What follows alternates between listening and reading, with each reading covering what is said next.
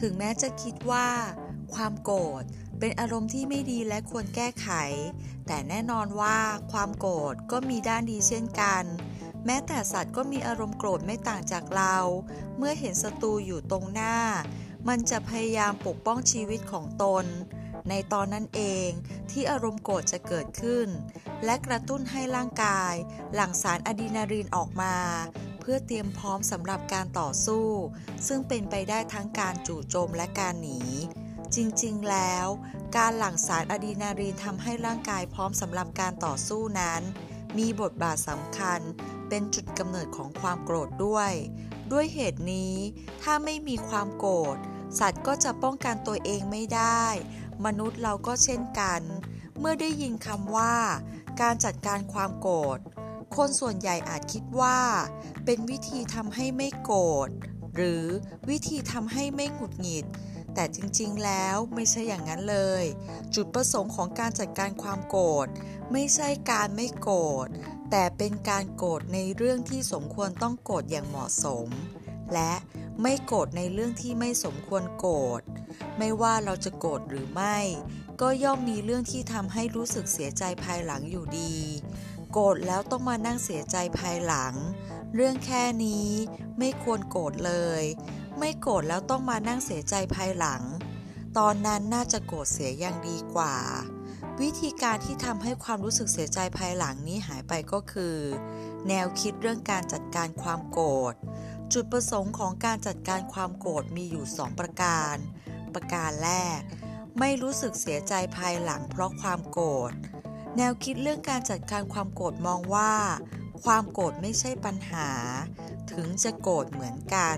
แต่จุดประสงค์ไม่ใช่ไม่น่าโกรธเลย แต่เป็นโกรธในเรื่องที่สมควรโกรธโกรธในเรื่องที่สมควรโกรธหมายถึง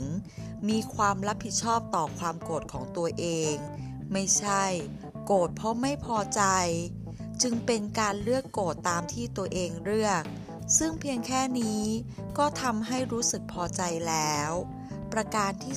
2 ถ่ายทอดความโกรธได้อย่างเหมาะสม ความโกรธเป็นสิ่งที่กระทำต่อคนอื่น ตนเองและสิ่งของ ถ้าเราจัดการความโกรธได้ เราก็จะไม่ทำให้ใครเจ็บปวด ไม่ทำร้ายตัวเอง ไม่ทำลายข้าวของ เพราะควบคุมอารมณ์เวลาที่ตัวเองกำลังโกรธได้อย่างเหมาะสมนั่นเอง ถ้าแสดงสีหน้าท่าทางเวลาโกรธออกมาได้อย่างเหมาะสม ถึงคุณจะโกรธก็ไม่ทำให้คนอื่นทุกข์ใจหรือรู้สึกไม่พอใจ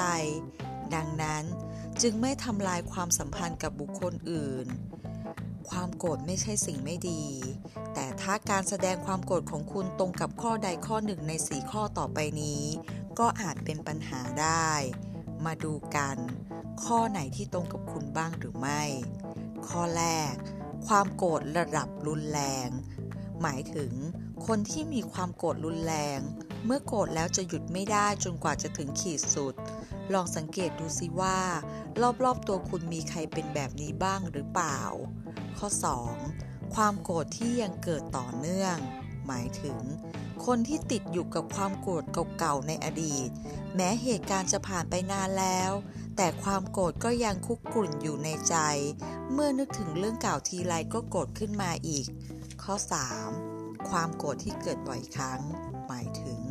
คนที่คุณหงุดหงิดเป็นประจำ แม้แต่เรื่องเล็กๆน้อยๆจนได้รับฉายาว่า จอมหงุดหงิด ข้อสุดท้าย ข้อที่ 4 ความโกรธที่มีความรุนแรง หมายถึง คนที่เมื่อโกรธแล้ว มักระบายความโกรธนั้นกับคนอื่น ตัวเองและสิ่งของต่างๆ เป็นเรื่องปกติที่คนเราชอบสังเกตและเก็บข้อมูลของคนอื่น พูดง่ายๆ ถึงเราจะไม่สนใจตัวเอง แต่คนรอบข้างก็จะคอยสังเกตและเก็บข้อมูลของเราอยู่เสมอ ดังนั้น ถ้าไม่ต้องการให้คนมองว่า คุณมีความโกรธอยู่ในระดับรุนแรง คุณก็ใช้ความรู้เกี่ยวกับการจัดการความโกรธให้เป็นประโยชน์ เพื่อไม่ให้คนอื่นคิดกับคุณอย่างนั้นได้ นอกจากนี้ ถ้าไม่ต้องการถูกมองว่าเป็นคนจำฝังใจ ก็ต้องแสดงลักษณะเฉพาะของคนที่ไม่มีความโกรธฝังใจออกมาให้เห็น จากเรื่องที่กล่าวมาแล้ว สิ่งที่คุณต้องรู้ คือรูปแบบ และแนวโน้มความโกรธของตัวคุณเอง